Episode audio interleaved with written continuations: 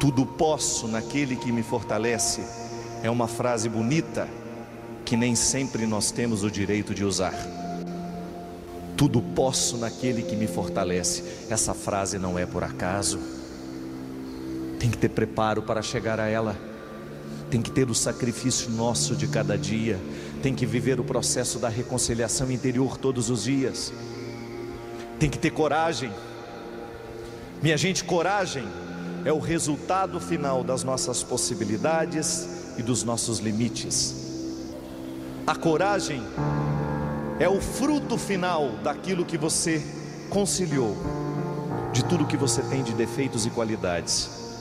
Você reúne tudo isso e mesmo assim você vai, você luta. E é isso que nós precisamos aprender. Voltar a lutar. Às vezes eu acho que nós estamos amortecidos. As coisas ruins estão acontecendo e nós não estamos reagindo. Não pode mais ser assim. O tempo do preparo é importantíssimo para o crescimento de uma pessoa. Não há um ser humano grande sem preparo. Nenhum ser humano pode ser capaz de dizer não àquilo que destrói, se ele não for grande, se ele não for preparado. Chega dessa ilusão de que nós poderemos chegar a algum lugar sem sacrifício, sem luta. É preparo, é dia a dia. Se existe alguma coisa nessa vida que lhe mete medo, que lhe causa medo, respeita, mas não permita que o medo seja determinante, porque senão você vai ficar eternamente com medo. Muitas vezes o nosso sofrimento é duplicado dentro de nós, porque nós alimentamos a experiência do medo. É como você pegar uma estrada para chegar num determinado lugar.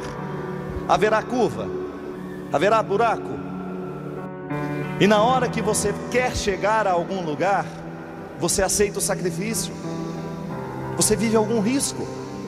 Não tem como chegar sem o risco. Gente, quando nós queremos alguma coisa, ninguém nos segura. Quando nós verdadeiramente queremos, nós lutamos. O problema é que nem sempre nós queremos. Às vezes, a vida sepulta mais do que a própria morte. Quando nós não damos conta da vida, quando nós não damos conta de olhar para as dificuldades que nós temos, quando nós não encaramos os nossos limites de maneira positiva, quando nós nos curvamos das nossas fraquezas, das nossas fragilidades, quando a gente cria esse espírito de vítima, de gente coitadinha, eu não vou permitir que a vida me sepulte mais do que a própria morte. Não queira uma vida sem sofrimento, queira uma vida com luta. É isso que distingue as pessoas honestas no mundo de hoje. Aquelas que são capazes de olhar para os limites que possuem. Eu tenho este limite, mas o limite é meu, não sou eu que sou dele. Eu tenho problemas na vida, mas os problemas não me administram, sou eu que administro os problemas. Nós precisamos ter coragem, nós precisamos olhar essa vida de frente. Chega de gente fracassada. Chega de gente indisposta para assumir a vida. Seja honesto com a vida que você está escrevendo.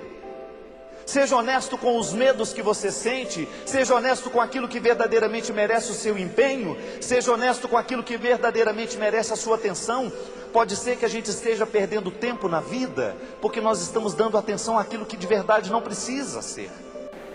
O caminho é estreito se achou que era fácil, estava enganado. Sem luta, ninguém pode vencer absolutamente nada. Sem enfrentamento não existe crescimento humano. Sem o enfrentamento não existe o amadurecimento das questões. Se você fugir de você mesmo, se você fugir dos seus defeitos, é provável que você morra muito pior do que quando chegou. O que a vida fez com você, me desculpe, eu não tenho como mudar. Muitas vezes nós não chegamos à resposta, é porque a gente ainda não fez a pergunta certa. Tome uma atitude a partir de hoje, tenha coragem de colocar o seu sofrimento na mesa, tenha coragem de olhar para ele. O que é que está gerando esse sofrimento na minha vida? Onde está a minha culpa? Onde é que está a minha responsabilidade diante de tudo isso que está sendo ruim? Onde é que eu estou errando para que esse sofrimento continue dentro de mim? Ou será que a minha atitude hoje está gerando sofrimentos para o futuro? O sofrimento pode despertar o que a gente tem de mais egoísta, quando a gente só olha para aquilo que a gente está passando. Mesmo porque, gente, uma bonita forma que nós temos de superar a tragédia das nossas vidas é a gente olhar para as pessoas que estão do lado e procurar ajudá-las. É quando a gente faz da nossa tragédia um ponto de partida e não um ponto de chegada.